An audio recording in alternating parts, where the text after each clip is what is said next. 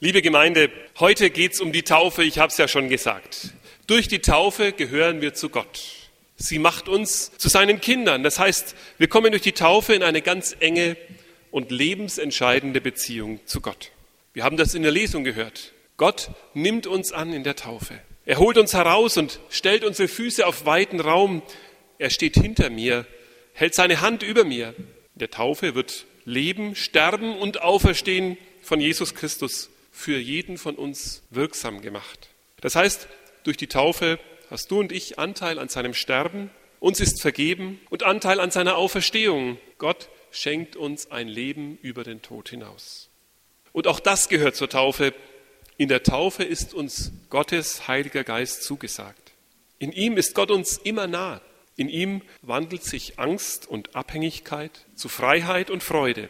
In ihm sind wir nicht mehr Gäste, Fremdlinge, oder einfach nur Anhänger einer Religion, sondern wir gehören zu Gottes WG, also zu Gottes Hausgemeinschaft. Darum geht es heute. Und darum hören wir, wie einer dieser tiefen und reichen Bedeutung der Taufe begegnet. Wie er erkennt, dass das ja alles ändert in seinem Leben und wie am Ende die Taufe sein Leben verändert. Wir hören die Geschichte vom Kämmerer, dem Finanzminister der Königin aus Äthiopien und wie ihm der Evangelist Philippus, so wird er in Apostelgeschichte 21 dann später genannt werden, der Evangelist Philippus begegnet. Der Engel des Herrn redete zu Philippus und sprach, Steh auf und geh nach Süden auf die Straße, die von Jerusalem nach Gaza hinabführt und öde ist. Und er stand auf und ging hin. Und siehe, ein Mann aus Äthiopien, ein Kämmerer und Mächtiger am Hof der Kandake, der Königin von Äthiopien, welcher ihren ganzen Schatz verwaltete, der war nach Jerusalem gekommen, um anzubeten. Nun zog er wieder heim und saß auf seinem Wagen und las den Propheten Jesaja.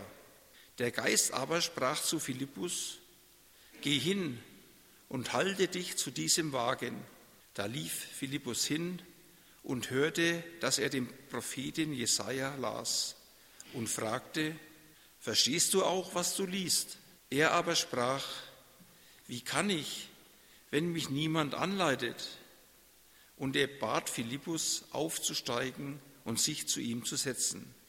Der Inhalt aber der Schrift, die er las, war dieser: Wie ein Schaf, das zur Schlachtung geführt wird, und wie ein Lamm, das vor seinem Scherer verstummt, so tut er seinen Mund nicht auf. In seiner Erniedrigung wurde sein Urteil aufgehoben. Wer kann seine Nachkommen aufzählen? Denn sein Leben wird von der Erde weggenommen. Da antwortete der Kämmerer dem Philippus und sprach, ich bitte dich, von wem redet der Prophet das? Von sich selber oder von jemand anderem. Philippus aber tat seinen Mund auf und fing mit diesem Wort der Schrift an und predigte ihm das Evangelium von Jesus. Und als sie auf der Straße dahin fuhren, kamen sie an ein Wasser. Da sprach der Kämmerer, siehe, da ist Wasser. Was hindert's, dass ich mich taufen lasse? Und er ließ den Wagen halten, und beide stiegen in das Wasser hinab, Philippus und der Kämmerer, und er taufte ihn. Als sie aber aus dem Wasser heraufstiegen, entrückte der Geist des Herrn den Philippus, und der Kämmerer sah ihn nicht mehr. Er zog aber seine Straße fröhlich. In der Stille beten wir, dass Gott sein Wort an uns segnet. Vater im Himmel, wir bitten dich, Öffne unser Herz für dein Wort und rede du selbst zu uns. Amen. Der Kämmerer hat ein pikantes Geheimnis, liebe Gemeinde.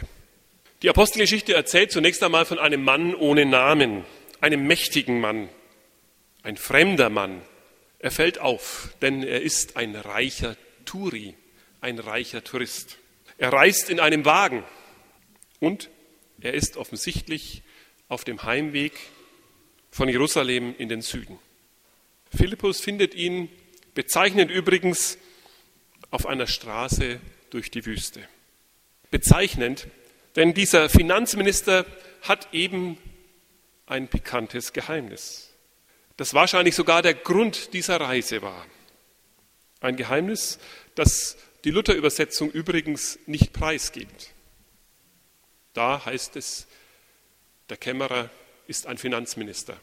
Der Finanzminister ist ein Kämmerer. Aber da, wo Kämmerer übersetzt ist, steht im Urtext etwas anderes über ihn. Da ist es klar und deutlich zu lesen. Und darüber wird bei uns in aller Öffentlichkeit gerade sogar diskutiert. Denn der Finanzminister war beschnitten, aber nicht in dem Sinne, wie es Juden und Muslime tun, dass seine Vorhaut entfernt war. Er war ein Eunuch. So steht es in der Apostelgeschichte. Er war zeugungsunfähig gemacht worden. Wir kennen das aus früheren Kulturen, denn dadurch war es ihm erst möglich, so ein hohes Amt auszuüben, sozusagen in den höchsten Kreis der Macht am Hof aufzusteigen. Der Eingriff war Bedingung für seine Karriere. Die Karriere führte ihn in die Nähe der Königin. Und damit unterwarf er sich ihr völlig und unumkehrbar. Damit gab es keinen Feierabend und keine Rente mehr. Denn ab jetzt war sein ganzes Leben untergeordnet oder seinen Dienst als Finanzminister am Hof. Ob er das freiwillig gemacht hat oder ob er dazu gezwungen worden ist, muss offen bleiben, liebe Gemeinde.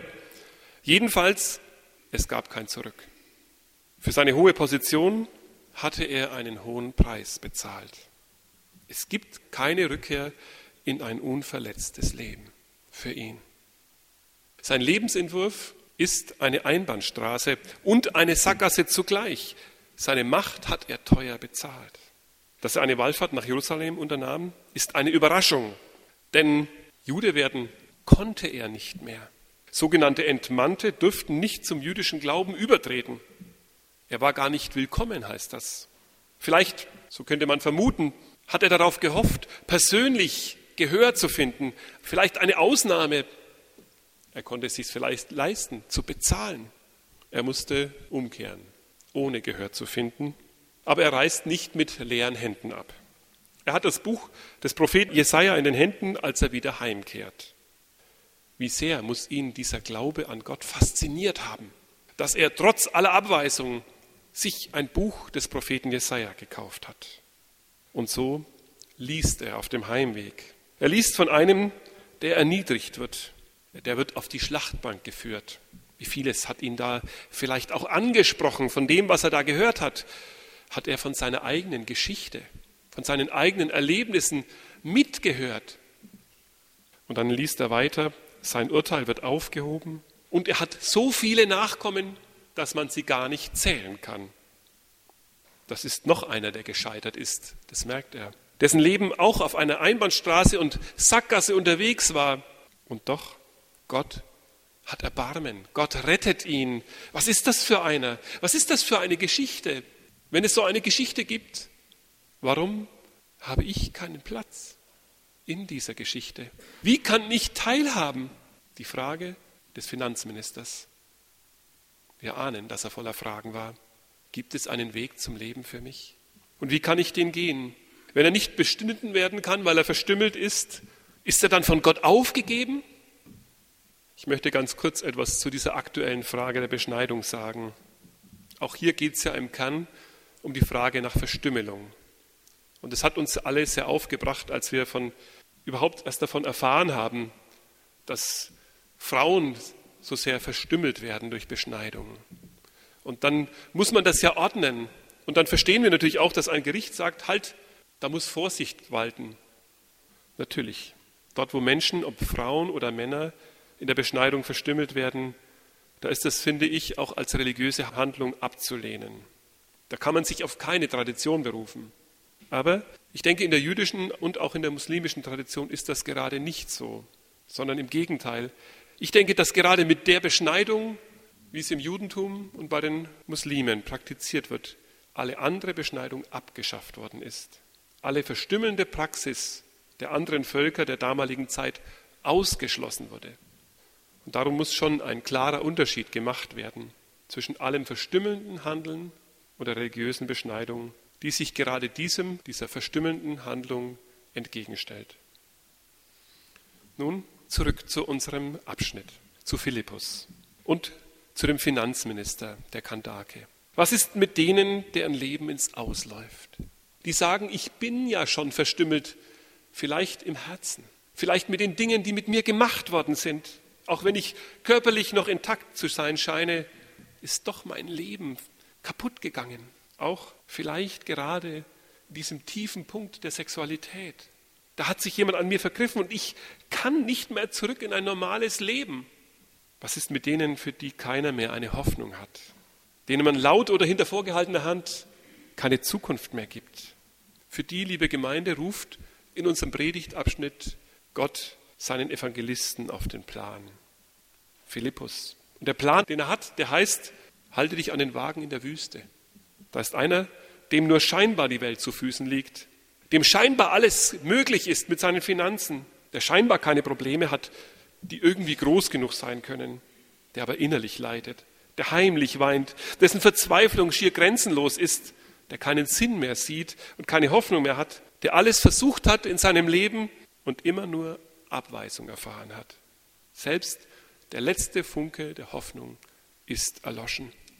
Jetzt, liebe Gemeinde, ist die Frage doch die, welches Evangelium hat der Evangelist Philippus? Was für ein Rezept hat er? Welche Argumente und welche Geschichten erzählt er? Ja, liebe Gemeinde, ich gestehe es, als Pfarrer würde mich das natürlich jetzt brennend interessieren. Wie hat er geredet? Was für Sätze hat er gesagt? Wie hat er denn dem Herrn Finanzminister das nahegebracht? Aber hier steht nur ein einziger Satz. Philippus aber tat seinen Mund auf und fing mit diesem Wort der Schrift an, das der Schatzmeister gelesen hatte, und predigte ihm das Evangelium von Jesus. Das Evangelium ist Jesus. Jesus ist das Evangelium, liebe Gemeinde. Auf ihn läuft alles zu. Von ihm kommt die Hoffnung, die Liebe und der Glaube her. Ob er ihm seine eigene Geschichte mit Jesus erzählt hat oder Erfahrungen weitergegeben hat, die andere mit Jesus gemacht haben, das wissen wir nicht, aber wir wissen, er hat ihm Jesus gezeigt. Und er hat ihm von der Taufe erzählt. Du kannst durch die Taufe zu Jesus gehören. Du kannst dich taufen lassen. Was immer mit deinem Leben passiert ist, du kannst zu Jesus gehören. Und er lässt sich taufen. Die Predigt des Philippus hat ihm genügt. Was hindert, sagt er, dass ich mich taufen lasse? Hört ihr das durch? Die Lebensgeschichte des verhindert zu sein, die Sackgasse seines Lebens. Gibt es jetzt wieder einen Grund, dass ich nicht getauft werden kann? Gibt es nochmal etwas, wo ich wieder nicht durchkomme? Stellt sich mir wieder jemand in den Weg? Gibt es wieder eine Regelung, einen Plan, ein Gesetz, eine Verordnung? Was hindert es, dass ich mich taufen lasse? Und mit einem Mal ist an der öden Straße sogar ein Wassertümpel, mitten in der Wüste. Da darf man sich schon wundern. Am Wasser liegt es nicht. Das ist klar. Das ist ein Wink von oben. Und der Finanzminister versteht das alles. Was gibt es jetzt noch für Gründe? Was hindert es, dass ich mich taufen lasse? Wir hier sind vielleicht alle getauft. Kann sein. Von hier an bis nach hinten und von hinten bis hier vor. Alles getaufte Menschen, alles Christen, alle, die zu Christus gehören. Und wenn jetzt jemand da ist, der nicht getauft ist, klar, so muss es sein. Das ist deine Frage. Was hindert es, dass ich mich taufen lasse? Das ist deine Frage. Und wenn hier alle getauft sind, dann formuliere ich die Frage um für uns. Was hindert es, dass wir das tun, was der Finanzminister im Anschluss tut, dass wir fröhlich unseren Lebensweg gehen? Denn von ihm heißt es, er zog aber seine Straße fröhlich. Was macht mein Leben noch immer schwer? Was nimmt mir den Schlaf und die Hoffnung? Ist es eine Sorge, eine Krankheit? Bin ich es vielleicht selbst? Ich bringe mich ja immer selber mit. Ist es mein Glaube, der mir selbst zu klein erscheint und zu fraglich und zu komisch und zu merkwürdig? Bin ich zu schwach, zu ungeduldig oder mir selbst zu ungläubig? Habt ihr es nicht gehört? Nicht du. Jesus ist das Evangelium. Er ist die gute Nachricht. In ihm, nicht in dir. In ihm öffnet sich die Tür zum Leben. Am Ende deiner Sackgasse. Am Ende deines Lebens. Er ist da. Amen.